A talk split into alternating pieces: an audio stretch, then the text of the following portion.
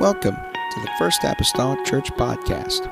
Our church mission is to love as God loves, showing compassion to every soul, thus winning those souls and equipping them to be sent out to plant and to harvest. Thank you for joining us today, and we hope that you are blessed by today's podcast.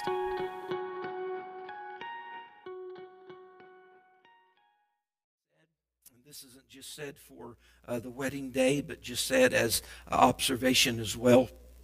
I know uh, that several of you might bring stuff at different times for your kids and things, and that's perfectly fine uh, to do so. Uh, but I'm asking you to take that home with you uh, particularly for the wedding that's coming up, but also just service by service. Uh, my wife has even made mention that her office is open if you want to slide it in there for after service and such uh, on just regular days, just so it doesn't look like anybody has housekeeping set up on any particular pew. If you had a guest come in that got here before you did and seen that, they might think, well, I can't sit there. And so that just kind of leaves the slate clean. We've made mention of this over the years uh, from time to time. And so I've just noticed when I've walked through the church here and there that there's stuff starting to accumulate here and there uh, on pews. And again, we have no problem with you bringing things for your children, or maybe it's for yourself. I don't know. It could be. Uh, but then, nonetheless, just try to be mindful of that if you don't mind and help us in that regard. And I'll be very much appreciative, very much appreciative of that. Amen. And again, you can always see my wife if you just want to slip it in there and not take it in your car home, because I know how that goes. We take stuff home and you forget to bring it back, right, whenever it's service time, or keep it in your vehicle. There's all kinds of different venues uh, or ways to, to cure that for yourself. Amen. And we'll try by this coming Sunday to have a sign up sheet for uh, the chili supper and such. And Brother Fred told me right now we're under a no burn ban. And so if that continues as it goes on, there won't be a fire outside and the chili will be cooked inside, but we'll still be together if that takes place. If you're wanting to have a fire, start praying for rain. So start start praying for rain uh, and such. But as far as right now, that's the way it is. And uh, we are law abiding citizens as long as it isn't contrary to God's word. And I think we're safe in this.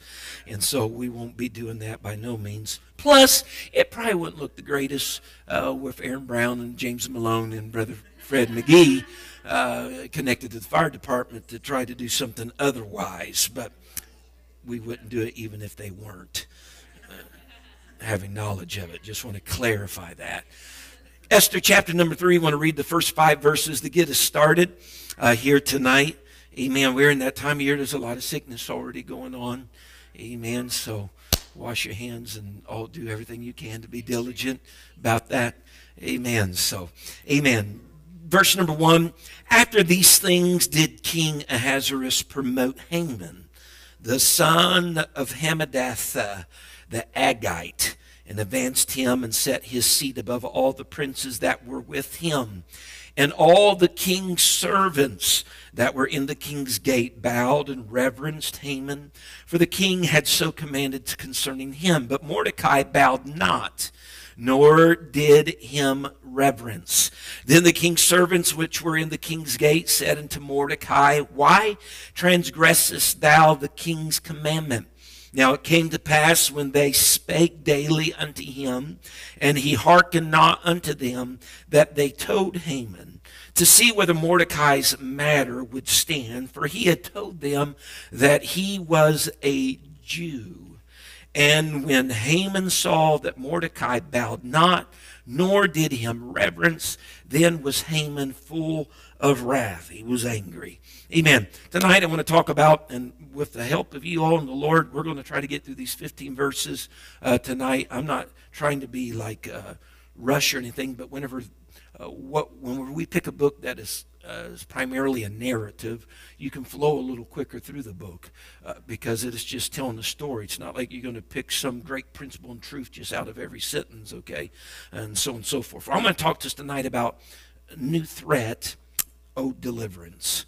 New threat, owed deliverance. Father, we come to you tonight. We're thankful, Lord Jesus, today. God, for it's you have made us, Lord, and we're grateful, Lord, for your handiwork. We're grateful for your hand upon our lives.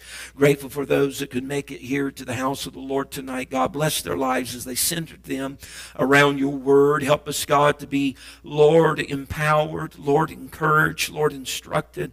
God, by the word of God, it's all of those things and more to us. God, if we'll receive it as such, Lord Jesus, and take it as such for our lives. Help us now in the next little while, Lord, enlighten our minds, God, as we consider the word of the Lord in the book of Esther. In the name of Jesus Christ that I pray. Amen. And you may be seated in Jesus' name. Amen. This evening. we may be thrown off a little bit for a moment as we read the opening uh, words of chapter number three, but again, we must remember, you know, the word of the Lord, the division of chapters and verses came much later after the writing of all this. It was usually just uh, one sentence flowing into another sentence. There wasn't the division of verses and divisions of chapters. But we start with chapter 3 for our advantage of being able to point to where we're all at. Uh, that after these things, we read about this, that after these things, the Bible says that Haman was promoted. And if you just read through chapter 2, and if you were to keep on reading into chapter 3, we might be taken off guard by that somewhat because the last few verses of the last chapter, chapter 2, that we ended with a week ago, highlighted the whole fact that Mordecai had uncovered the possible threatening assassination of King Ahasuerus. He kind of tipped off that information to Esther. Esther shared it with those that be of power, giving credit to Mordecai, and they investigated that thing, and it was so that there was a plot to assassinate the king. And so whenever you close with that in chapter 2 and open with chapter 3, that after these things that Haman was promoted, you would think that it was Mordecai that would be promoted because of discovering and unveiling this, this possible assassination, this plot to assassinate the king. But Haman makes his debut here in the story of Esther. It's important that he does because he is a major character, one of the major characters of the story of Esther. And so he makes his debut, his debut here. He secures a spot uh, among the other characters like Mordecai and Esther and Ahasuerus that we already have been introduced to. We know from the last chapter that Mordecai has secured a spot at the king's gate. Again, we don't know if that's happened because Esther was made king or queen. that would be weird, but, uh, but nonetheless, made queen, but everything, never mind. Uh, but uh, uh queen, uh, we don't know if it happened after or before. We, we don't know for sure according to scripture, but nonetheless, he secures a spot there. And the gate of any city was a place culturally of that time where business was transacted, where, where things of that nature took place. It was, it was the courthouse or the city hall of its day, the, the gate of the city. And so we learn, though, however, that Haman, here in the opening verses of chapter number three, is positioned above all the princes. He's reached a place of clout alongside uh, Ahasuerus that he is among all the princes, among all other people, for that matter. Namely, he is also above Mordecai. Mordecai might have his spot at the king's gate where business is transacted, but Haman even has a spot above that. They say, from way I understand uh, through years of study, they say that, that the characteristics that are shared whenever a person is introduced into Scripture, introduced into what we would call a Hebrew narrative, that when it is introduced, that that is very crucial. The characteristics that are shared when they're introduced is very critical and crucial to understanding their role in the story in which they're introduced. And so, with that being said, we look at Haman. And Haman, we understand very quickly, is the son of Hammedatha the Agagite. Haman's position in Scripture, his ancestry, his lineage, sets him in conflict with Mordecai. Haman, the Scripture says, was an Agagite. That's just fun to say. Amen. He was a Agagite. Mordecai, on the other hand, if you look back at chapter 2 and verse number 5, when his introduction was given, it spoke through a different line of ancestry. He was the son of Kish, a Benjamite. So we have Haman the Agagite, and we have Mordecai the Benjamite. So Haman is a member of the Agag family. And as a result of that, thus that means he was a Amalekite as well. We'll look at this a little bit in Scripture. Mordecai is a descendant of Kish. We see also in the Old Testament there was another man that was descended from Kish. His name was Saul, who was king over Israel at one time. The Bible tells, just have a little scripture here tonight. In 1 Samuel 15 and verse 7, we're going backward now into time.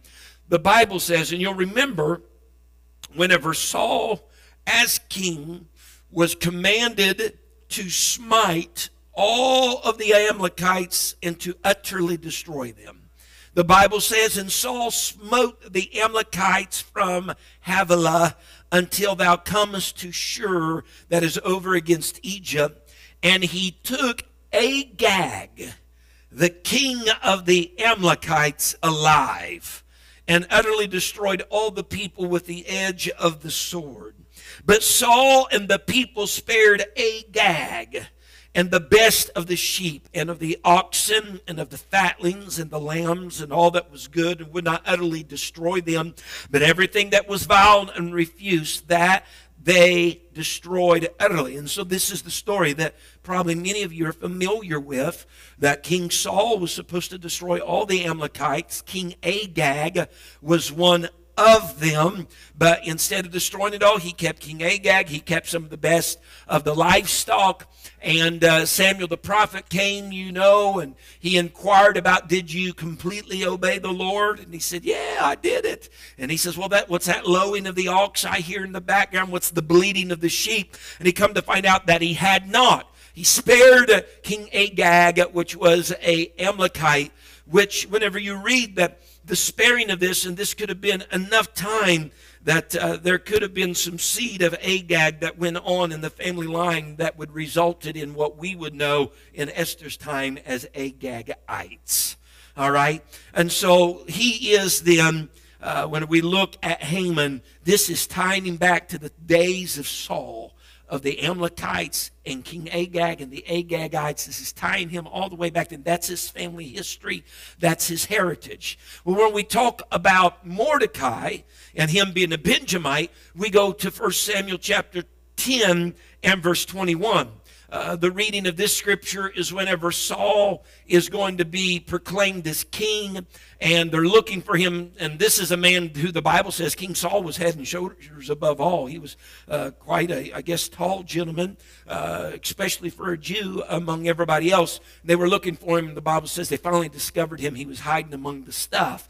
And so the Bible says in verse 21 when he had caused the tribe of Benjamin because they're trying to find Saul because they're going to anoint him king. And so they're going through uh, the families and the clans to get down to this man Saul. This is the one that's going to be when he had caused the tribe of note, Benjamin, to come near by their families. The family of Matri was taken, and Saul, the son of Kish, was taken. When they sought him, he could not be found because the scripture goes on and tells us he was hiding among the stuff. Saul was a Benjamite.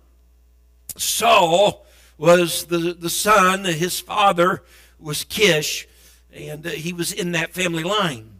And so, what we have here is back in a day, Saul, a Benjamite, was to utterly destroy the Amalekites, King Agag, and all of them. Fast forward many years later, we have a man from a Benjamite tribe and a man from the Agite, Agagites who wouldn't even exist if it wasn't for the faux Paul years ago. Now, what are they doing? They're butting heads. Just as there was conflict years ago between Saul and the Amalekites, now the Amalekite line and the Agagite, Agagite line, amen, and the Benjamite line they're having conflict again. Even if Mordecai's Kish, all right, I'm talking about his relative. All right, don't want to be misconstrued here. Even if Mordecai's Kish even if it wasn't the same Kish as Saul's Kish, they both were of the tribe of Benjamin. All right, both Saul and Mordecai were both of the tribe of Benjamin, and that's particularly just plainly labeled in Scripture. And as a matter of fact, even if the line of Haman even if somehow you were to do the genealogy, which it could get really messy, all right? And, and, you couldn't trace, say, Haman all the way back to the King Agag himself. The, the label Agagite was a common label that the Jews ascribed to any enemy they had because that was such an enemy in their day and that king was spared that any enemy that came down the line whether they were a agagite by descent or not they just labeled their enemies that because that was a enemy that should have been taken care of that wasn't taken care of, and they label them as such. And so when we think about this, even if it's not a genetic descent of the Amalekites, which I personally believe it is, but nonetheless, the Amalekites this war, this, this battle, this conflict between them and the Jews is something that is very, very uh, steeped in Jewish history. Because whenever the Israelites were delivered from Egyptian bondage and came out of bondage, and they're making their travel through the wilderness to get to the, the, the, the river Jordan, it is the Amalekites that were the very first ones to attack Israel as the nation of Israel when they came out of Egypt. The Bible records that for us in Deuteronomy 25, starting with verse number 17. Uh, Moses is speaking to Israel and he tells them, he says, Remember what Amalek did unto thee by the way, when ye were come forth out of Egypt, how he met thee by the way and smote behind most of thee, even all that were feeble behind thee when thou wast faint and weary, and he feared not God. So when they came out, the Amalekites, Amalek, they came, they, they, they picked on everybody in the back of the line because that's typical as an army, as people. That's where you keep your sick, your wounded, those that were having difficult time. And so they really didn't want to play fair. They didn't want to go toe to toe with a fresh man. They took out those that were in the back. He said, "Don't forget what they did to you when they came out of when you came out of Egypt." Verse 19. Therefore it shall be when the Lord thy God hath given thee rest from all thine enemies round about in the land which the Lord thy God giveth thee for inheritance to possess it, that thou shalt blot out the remembrance of Amalek from under heaven. Thou shalt not forget it. So this conflict that we have in essence between Mordecai and Haman is a very old conflict that goes back all the way to the times of when Israel came out of Egypt. And I'll tell you this, if if, if we had the time, and I don't have the time because we're going to get through chapter 3, it goes back even further between Jacob and Esau. All right? And so this conflict is very old between the Agag, Agagites. You just can't say that fast, folks. All right, say that. You want to do the tongue twister tonight. And the Benjamites. All right? And so, again, we must understand, though, I think it's important to understand, we would never be dealing with a Haman had Saul not followed through the, on the command of the Lord back in 1 Samuel 15 and utterly destroyed. We wouldn't be dealing with a Haman. And so we even know in Scripture, and we've highlighted this before in teaching and preaching around here, but I'll refresh your memory. Remember, he spared the Amalekites, and whenever Saul dies, he's sorely wounded, right? He's sorely wounded in battle by, by a, a, a, a spear but whenever you read second, second Samuel, the first chapter, there's a man that comes to David and says how he spy, spied out Saul, that Saul tried to fall on his own sword and it didn't work. And he asked him to finish him off. And that man was an Amalekite. The very thing that he should have destroyed, destroyed him. But to go and probe just a little deeper now, not only did it destroy him, but a division of the Amalekites, the Agagites, which Haman was from, is now seeking to destroy all the Jews. So we really have a flipping of the coin. Where a Benjamite was supposed to be responsible for utterly destroying all the Amalekites, now we have a division of the Amalekites, an Agite Haman that's wishing to destroy all the Jews. What wasn't done to them then, now they're trying to do to the Jewish nation now. Scripture is very intriguing, in my opinion. You pull a thread of it, it's just like in a garment, and it's going to snag further somewhere in the garment. We're all the way here in Esther. We went through exile and all this, but we're talking about stuff that happened back whenever they were brought out of Egypt. Amen. And so Haman wants to do away with all of Israel. Haman wants to do away with all of Israel. And here Saul, years ago, had failed to do away with all the Amalekites.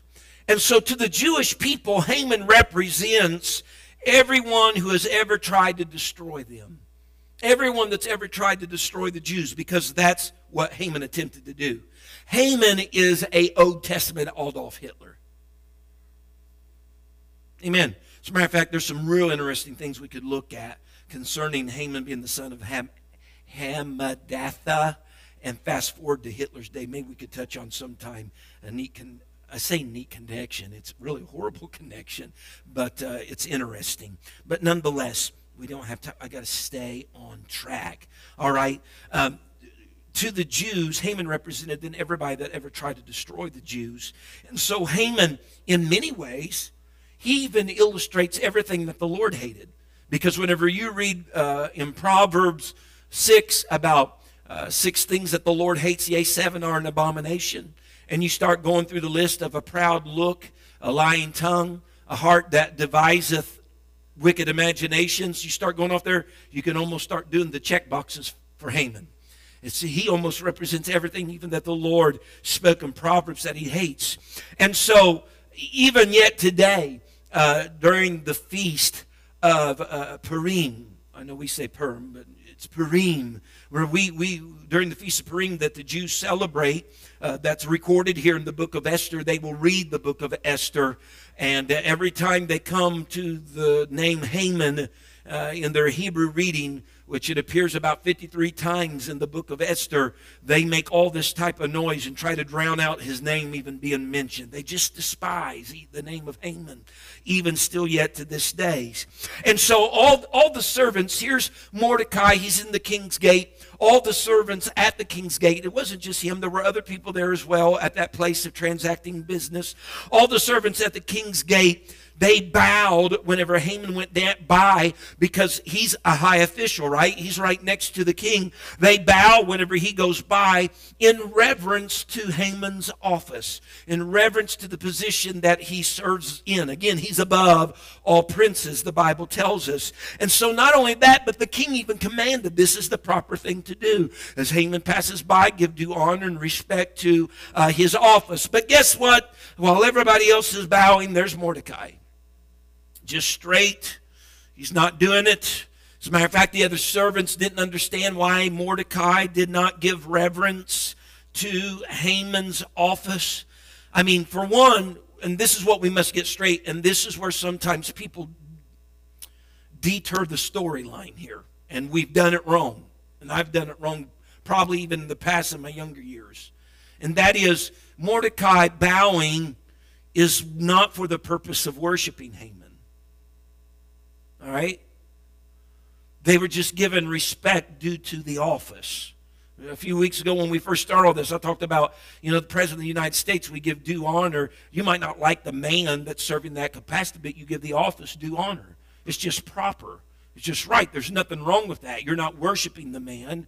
But it wasn't uncommon. Here's the fact that we got to get, uh, when we think of, of, of Mordecai, who's supposed to be a Jew, though he keeps that cloaked, right? Until now uh, Mordecai and other Jews, it wasn't uncommon for them to give honor, of course, to one another. All right, we might have no problem with that. Uh, this is just for your reference. In 1 Samuel 24 and 8, the Bible talks about how David stooped down to the ground, to the earth, and he bowed before King Saul.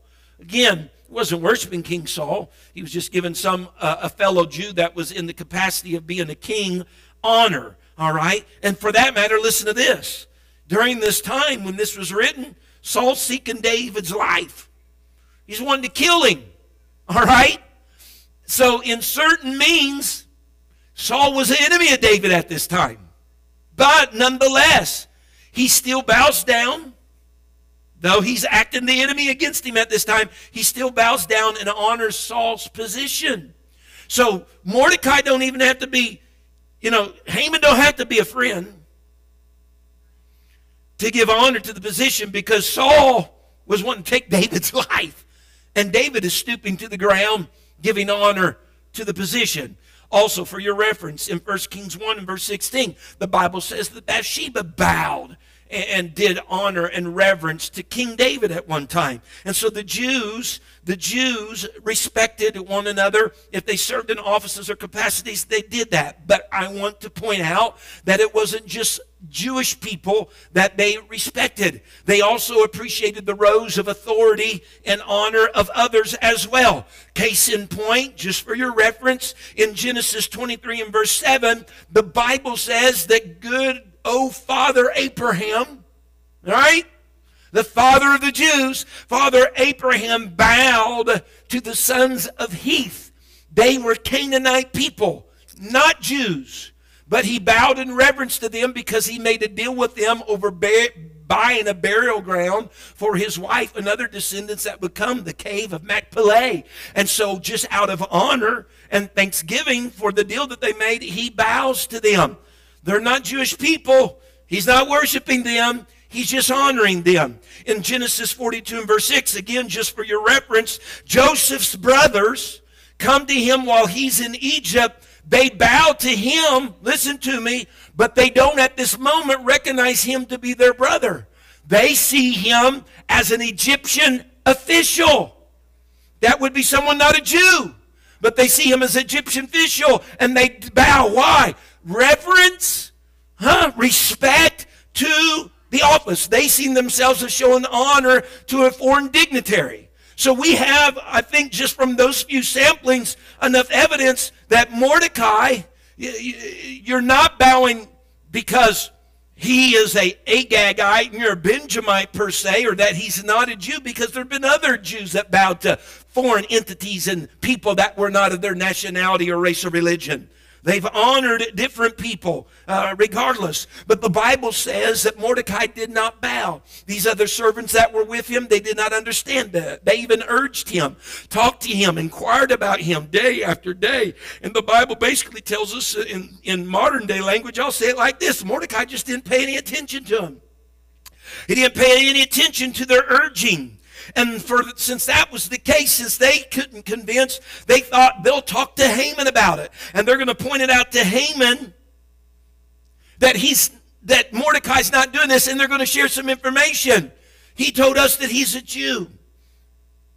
Now, we are not explicitly told in the book of Esther why Mordecai did not bow. We are not told.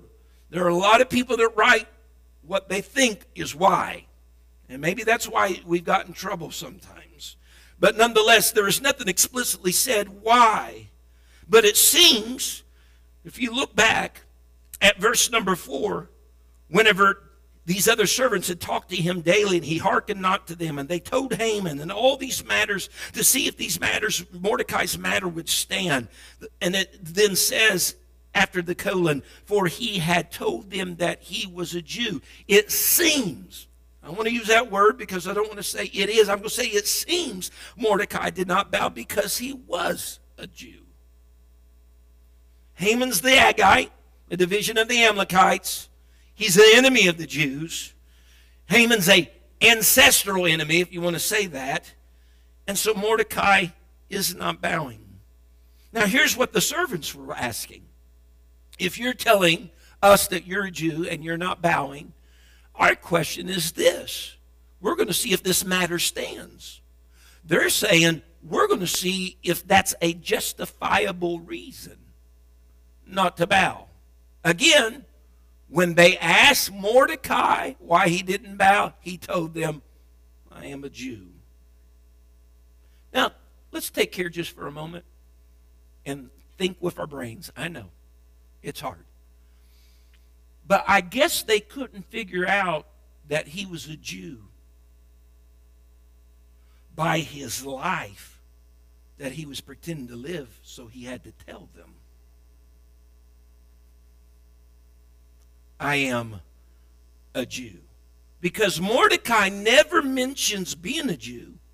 And again, remember, last week in the last chapter twice mentioned, and he admonished Esther, don't, don't reveal your identity.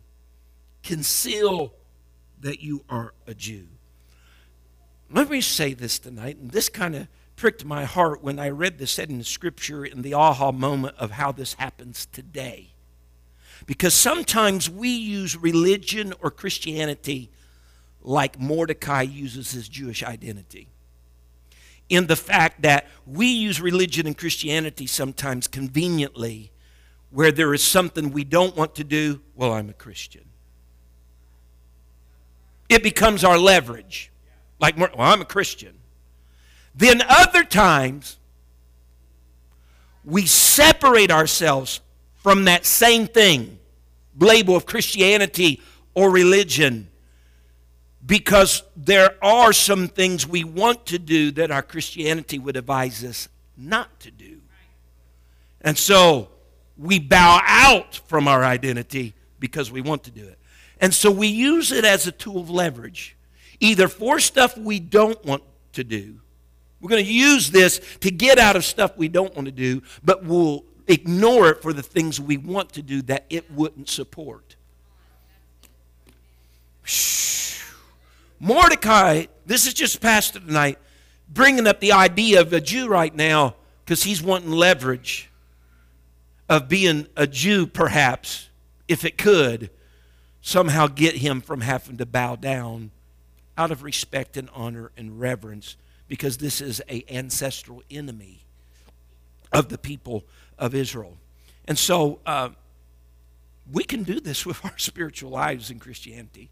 Embrace it when we want to get out of something, shun it when we want to do something. Amen? and when you see this, you see Mordecai owning it to get out, and really, you see on the flip side, Esther shunning it to keep in good standing with the king and please everybody. And Esther chapter 3 and verse number 6, let's move forward some. the Bible says, so Mordecai's learned all of this, right? He's seen that, or uh, rather, Haman's learned all this. He's seen that Mordecai doesn't bow down and such. And he, is, is Haman. He thought scorn to lay hands on Mordecai alone, for they had shewed him the people of Mordecai, right? Because they had told him that Mordecai was a Jew, whereof Haman sought to destroy all the Jews that were throughout the whole kingdom of Ahasuerus even the people of Mordecai. In the first month, that is the month Nisan, in the twelfth year of King Ahasuerus, they cast pur.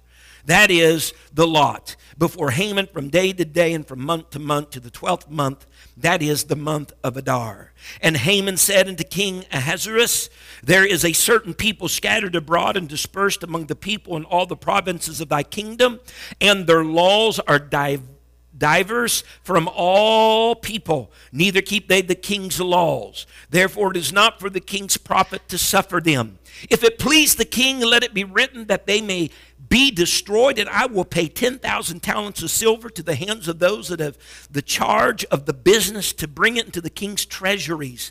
And the king took his ring from his hand and gave it to Haman, the son of Hameth, Hammedatha, the Agagite the Jews' enemy. And the king said unto Haman, The silver is given to thee, the people also to do with them as it seemeth good to thee. Now listen, Haman in verse number five has paid particular attention because uh, the other servants had, had told him, pay attention to what Mordecai does when you walk by. He paid particular attention to Mordecai's lack of response.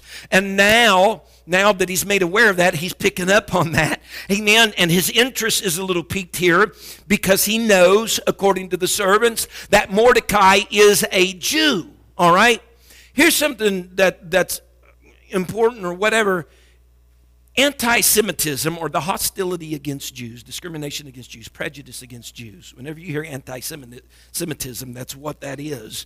That's been going on for years. That's, that's as old as the Old Testament. That's been going on for years. It's, it existed long before uh, the, the, the, millions of Adolf Hitler taking. Uh, and so that's been around forever, and it's still, it's still current in Esther. It's still current, still yet, even today. Did Mordecai, so we begin to ask ourselves a question because that posed a problem. Haman's now attacking all the Jews. And this is just, just for thought. You know, you may start to think, well, did Mordecai have Esther hide her nationality because, you know, he feared such thing happening? Well, maybe he did. Perhaps he did. But if that was truly a fear of his, I'm just asking a question back to you, then why didn't he move back home to Jerusalem rather than stay in Shushan? Why did he stay among all the, fair, the thoroughfare of, uh, of the Persian kingdom. Why didn't they just go back home if that what he would maybe be worried about and why he would add or conceal that? Why didn't he just go home where all the other Jews, m- most of the other Jews were? The Bible says Haman was full of wrath. Again, Go through Esther sometime. Look at all the times wrath, anger, uh, getting just overly upset. You could do a study again on anger just in the book of Esther. But Haman, he, he didn't want, as he's seen him not bowing, Mordecai not bowing, he doesn't want him to pay alone for his antics. He wants his people to pay. He wants this whole nationality of people to pay. And this seems to be the tempo of the Persian people, right? Why do you say that, Brother McGee? I say it like this because here's one man that didn't bow, and so he's going to take out all of them that's just like him. What happened in chapter number one? Vashti doesn't come in before King Ahasuerus. What does Memucan say? She doesn't. We're going to make a decree so that all the women, right? One woman now turns into all women that's going to be under some law of some decree. We have here with Haman, one man didn't bow. Now all of his people are going to be annihilated and snubbed off the planet, you know, because, and so this seems to be the tempo of Persia. Don't make Persia upset. They're going to take your whole family, you know. They're just they're going to wipe you all out in, into, into, well, not even tomorrow, yesterday, I guess. no tomorrow for you. And so Mordecai's disobedience subjected all these Jews to destruction, okay? So where the Benjamite Saul failed, and utterly destroying the Amalekites. Now the Agagite Haman wants to kill all the Jews entirely. Now look at verse number seven. Whenever you read verse number seven, I even did this. When I first read it in the King James Version and read it a few times, it seemed like they cast a lot every day for every month until they got to the 12th month. But that's not the way it is. It's not the way it is. They didn't start casting lots on the first month of Nisan and continue to the last month of Adar. But each cast stood for a different day and month. What that means is this they cast the lots to decide on a day that the destruction was to take place, and they cast the lots to, destri- to, to decide a month. So they decided the day and the month by a casting of the lot. And so this lot was cast in the first month, which was Nisan, and it was common. This was very common. This is how they decided their calendars. On the first day of the month, they would cast lots for all their special days. That wasn't already uh, set in stone for them. They would cast lots for all their. That's how they planned their calendars. Let's just ca- it'd be equal to casting dice, a certain number representing certain days and certain months. So they cast lots for all their important events in the first month for their calendar year. And so the Bible says, though it was on the 12th, this, this casting of lots in the first month, it was, this is important because Scripture has given us this little timeline through Esther. It was the 12th year of King Ahasuerus. The reason why I say that is important, you go back to chapter 1 and verse 3 it was the third year of his reign when he held all the banquets, and Vashti was disposed of. It was the, let me check my notes, the seventh year in chapter 2 and verse number 16. It was the seventh year of his reign when Esther had her one night with the king. And so now we are in the 12th year, five years later after she's been made queen. Five years later, amen, they are deciding, Haman is deciding the death date for all the Jews. And so he wanted everything in order, right? Because he's going to go in before the king. He goes in before the king's like, King, this is what I'd like to do. He keeps the people unnamed, right? A certain people. I don't know. I'm really losing confidence in good Ahasuerus here. I mean, he's over a kingdom, and someone comes and says, I'd like to destroy some people. nationality, what grouping, just certain people. I mean, who in the world is going to accept that type of deal or that type of suggestion? Ahasuerus. That's who. But nonetheless, he says there, there, there's, there's some, you know, certain people, he just keeps them unnamed. And, and what's important, though, part of what he says is true, and part of what he says really isn't true. Because part of what he says is true is the fact that these people have different laws from the rest. They have diverse laws. That's true. But then he goes on and says, But the laws of the king they did not keep. Well, the laws of the king that go against the laws of their God, they don't keep. But that doesn't mean they didn't keep the other laws of the kingdom. All right? There's certain things in our world today that I probably wouldn't keep if it came about because it's contrary to the law of God, but I'll still obey the laws that are set in order. That doesn't go against God. So one part was true, one part was untrue. All right? And causing this conflict just to arise. And in the back of his mind, he's thinking, and Mordecai's made clear that he doesn't respect my office. Maybe that's the reason why he said the laws of the land they don't keep, because of Mordecai's own representation of not giving honor to office.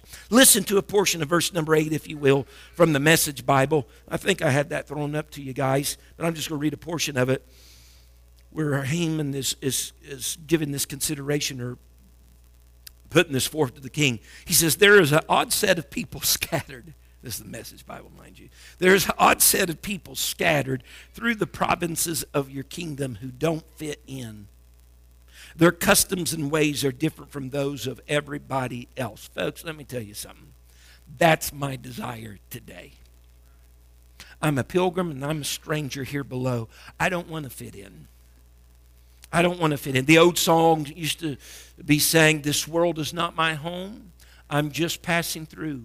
My treasures are laid up somewhere beyond the blue. Our customs and ways are different, should be different, because we're of a different world. Amen. They should reflect those of another kingdom, right? We can be, yes, we can, as Christians, be respectful here below but we can also still be different. Amen. And so, yeah, I, I, like the message Bible saying they don't fit in because that's what I want to do. I don't want to fit in. Amen. I don't want to blend in. Haman wanted a decree written, was his plea. I want a decree written to destroy the Jews.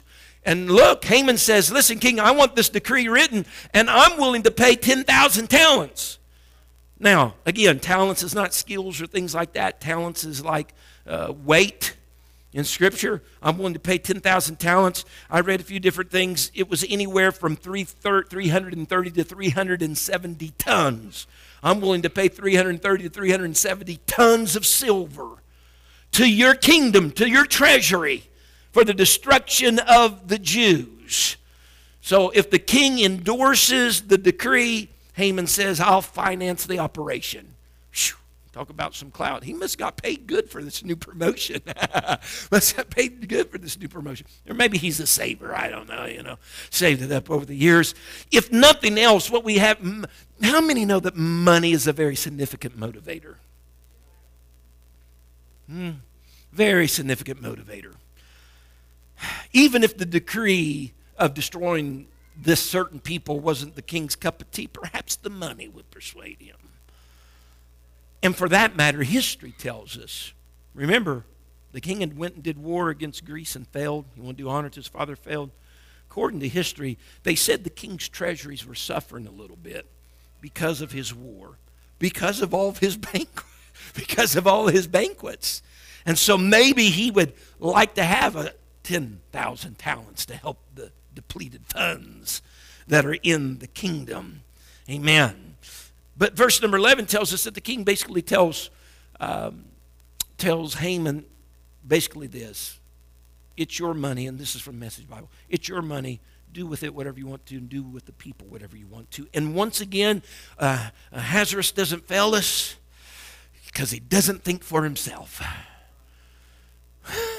he gives his signet ring, which is his seal. It's like his signature. Giving someone your signet ring is like giving them the the ability to forge your name. He gave them his signet ring to seal the decree of whatever they wrote. All right? And so Ahasuerus is really, his, his actions are indicative of the king of the world, even the king of this world. Because what Ahasuerus wants to do in his life is he just wants to avoid the responsibility for anybody's actions and empower them, with the signet for that matter, empower them to do as they please. He don't want to be responsible. He just wants them to do their own thing, no attachments, whatever. And here Haman is identified as the Jews' enemy, and he says, Go for it, buddy. Verse number 12. We're getting to the last part of this chapter, which is my favorite part. It's really the part, the reason why I labeled this whole thing as I labeled it. Verses 12 through 15. Then were the king's scribes called on, and just follow along. Then were the king's scribes called on the 13th day of the first month and there was written according to all that Haman had commanded, and to the king's lieutenants, and to the governors that were over every province, and to the rulers of every people of every province, according to the writing thereof. Don't you love the wordiness? And to every people after their language, in the name of King Ahasuerus was it written and sealed with the king's ring. And the letters were sent by post into all the king's provinces all right to destroy to kill and to cause to perish. Well you couldn't say you couldn't be redundant. You just say it different ways. Say the same thing three different ways. To destroy to kill and to cause to perish. All jews both young and old little children and women in one day even upon the 13th day of the 12th month which is the month of adar to take the spoil of them for a prey. The copy of the writing for a commandment to be given in every province was published to all people that they should be ready against that day. The posts went out, being hastened by the king's commandment, and the decree was given in Shushan the palace, and the king and Haman sat down to drink. Well, I've never seen that before, have we? But the sorry, sarcasm. But the city Shushan was perplexed this is my favorite part, folks. So if you, if you didn't want to listen to me, just listen to me now, just for me. It's my favorite part. Because the scribes have been called in, and they have wrote the decree just as Haman has asked it to be written. And they write on the 13th day of the first month, Nisan. They write, according to the words of Haman, that the Jews should be destroyed, killed, and caused to perish. All of them. All of them. And in case anybody doubted what all meant, he included the verbiage of young and old and little children and women and just to cover all the bases. In addition to killing the Jews, further down, we read, like in verse number 13, that the people were not only going to kill the Jews, but they were going to spoil the Jews, right? And we're not talking about giving them gifts. All right? They're going to take what they owned. And this is the pattern of Scripture. This is the pattern of Scripture, even, even up to uh, Esther. Rarely in Scripture has an enemy destroyed another nation or another people without plundering their goods, without taking spoils. This is just the common way of war. An adversary never killed uh, uh, anybody alone, but they always went back to strip the slain. You see this even, uh, a prime example of this would be with King Saul and his sons. It happened to them. The Bible tells us that the day after uh, battle, where Saul and his sons were slain on Mount Gilboa, that the Philistines came back the day after the battle and they stripped, this is the exact word, just words of Scripture, they stripped the slain. Because, and this is a side note, this is a good sermon, the enemy is never satisfied with just destroying you, he wants to strip you. He wants to strip you of anything that you formerly had. All right? And so, what's amazing me, and I'm jumping down to the very end, verse number 15, and we'll come back and get in between. The postscript on this whole writing and this thing that's going to take place and this whole decree, the postscript of this whole thing in the last verse, is that when all this is said and done, the king and Haman sat down and they drink. But the city of Shushan is perplexed. And so we have a collection of people here from everything that's just occurred. You have someone that's just totally ignorant and clueless. That's Ahasuerus. A certain people, I mean, Ahasuerus. Then you have somebody else who's just don't care, their enemy. Guess who that is? That's Haman. But then you have a bunch of people that are they're just confused. The people of Shushan. Where did this dec- I mean, where did this decree come from? You know what I'm saying? Like we're just living our lives, and all of a sudden, one of the Jews that might be in the one of the 127 prophets is just to be killed. It's like, what is this? All right. Now this is my favorite part, right? The decree was written on the 13th of the first month. But the Bible says the actual slaughter, the lot that was cast, the slaughter was to take place on the 13th day of the 12th month. Decree written on the 13th day of the first month, the actual slaughter would be the 13th day of the 12th month. And so, and it's all the slaughter is supposed to happen on one day, it says. But they're where they're at right now, they're about 11 months away from that. There's a lot of time that's got to pass. I mean, we say sometimes, we say this sometimes with like surgeries and circumstances going on in our lives in the modern day. We say, whenever things are delayed, well, they couldn't get you in then or that. And we say, and it's, it's supposed to be comforting, well, that just gives time for God to work. How many times have you heard that said? It just gives time for God to work. And I know what we mean when we say that, all right. I know what we mean when, they, when we say that. We're, we're not saying that God can't work in a moment. We're not saying that God can't work uh, in an instant. But we are saying something different may develop, right? Something could happen between now and then. That's what we're getting at. Something could happen between now and then uh, for whenever that schedule, something could take place. And that's precisely what really materializes in the story of Esther. We have 11 months that something materializes. We have 11 months that something takes place and happen, but this isn't my favorite part. Not coincidentally, if you go back in the Old Testament, this is the reason why it's important to read your whole Bible, because things piece together. According to Exodus chapter number 12, the decree or the commandment, the instruction is given concerning the feast of Passover. When they are going to celebrate the first feast of Passover with getting out of Egypt. In Exodus 12, it says, on the 14th day of the first month, the Passover lamb was to be killed in the evening time. Now, since the Jews reckoned their days from evening to morning, the evening of the 14th day was really the 15th day. But nonetheless, what is important, Scripture even says they would do their lamb selection on day 10 of the first month. They would keep it through day 14 of the first month. The evening of that day, they would kill the lamb of the Passover. They even, we know, according to Scripture, that whenever the Jews came back out of exile, they practiced the Passover.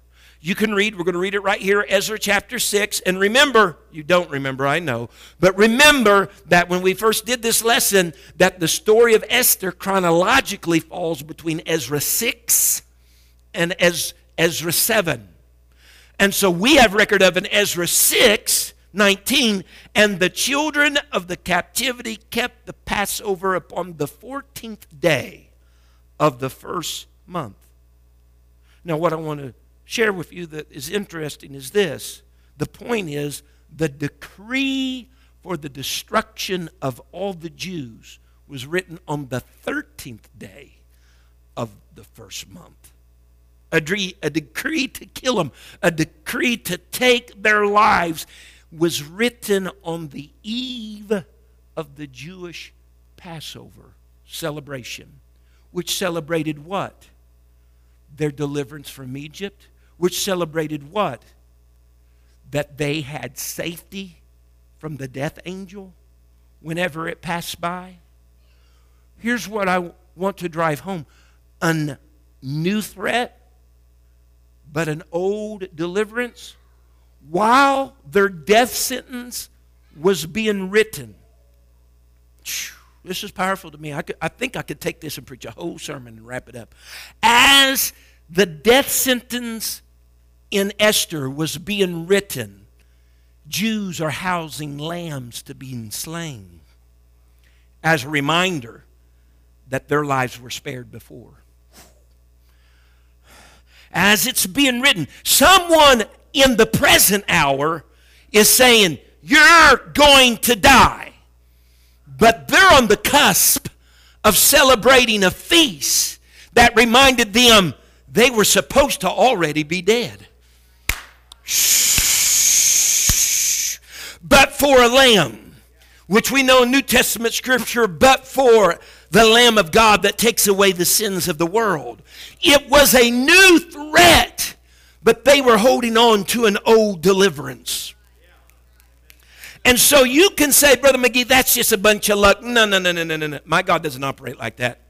This is not uh, the things that we see in Scripture are not coincidence. They are very purposeful, and He's purposeful. This is not what I call luck. This is what I call that's just like God. That's just like God. Because there is this perpetual reminder right in this moment when they need it the most, telling them that God delivered all the Jews before God delivered all the Jews in time past before, pre-adventure. He can deliver them all. I know the hammer's coming down. I know what's been written. I know what's been put in stone. But we've been celebrating this Passover feast for years when God delivered us before, kept our lives before. I wonder if that wasn't just a little sense of encouragement the next day as they sacrificed their lambs. We know what was written, woo, but we know what's happened before. Mm, we should all, we're dead men walking right now. We should already have been dead. Well, glory, stand for me. We've went long enough. I could, I could preach a, we could preach a sermon. I'm, yeah, for another time, another place. We could preach that one. Anyway, new threat, ode deliverance, what have you. That's chapter 3, folks. Chapter 4. Chapter 4. Amen. Next week. Hallelujah. Again, please remember there's a wedding here on Saturday at 2. If you have things in the pew that you typically leave, take them either home, put them in Sister McGee's office, do something with them if you don't mind. And that's not just for the wedding, but each service, we'd just like for you to bring that or place it and just not leave it. Uh, help us in that regard. And uh, again, uh, we'll try to have a list up on Sunday about the uh, chili supper and hayride and such. Amen. Pray for those that are sick and afflicted and anoint your head with oil that doesn't come upon you. Lord Jesus, we're thankful today, God, for your many blessings. We're thankful, oh God, for your word. I pray, oh God, today, Lord, minister to those, Lord, sick and afflicted, God, in their homes, God, families. God, we pray, Lord, for healing, God, over them, God, and in their lives. I pray, Jesus, order our steps this week. I pray, God, help us, Lord, to be a light, Lord Jesus, in the darkness. God, the light, Lord, in the evening time, Lord Jesus, of our world and of our lives lives. I pray, God, help us, Lord, to be what you'd have us to be, and we'll follow, Lord. God, you as you order our steps. In the name of Jesus Christ that we pray. Amen. Amen. God bless you tonight in Jesus' name.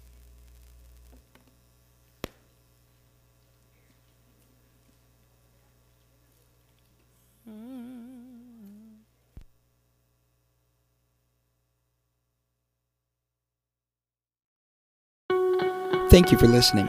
If you would like more information about our services and activities, you can find us on Facebook, Instagram, and Twitter with the username FACMC. Again, that's FACMC. Thank you and have a blessed day.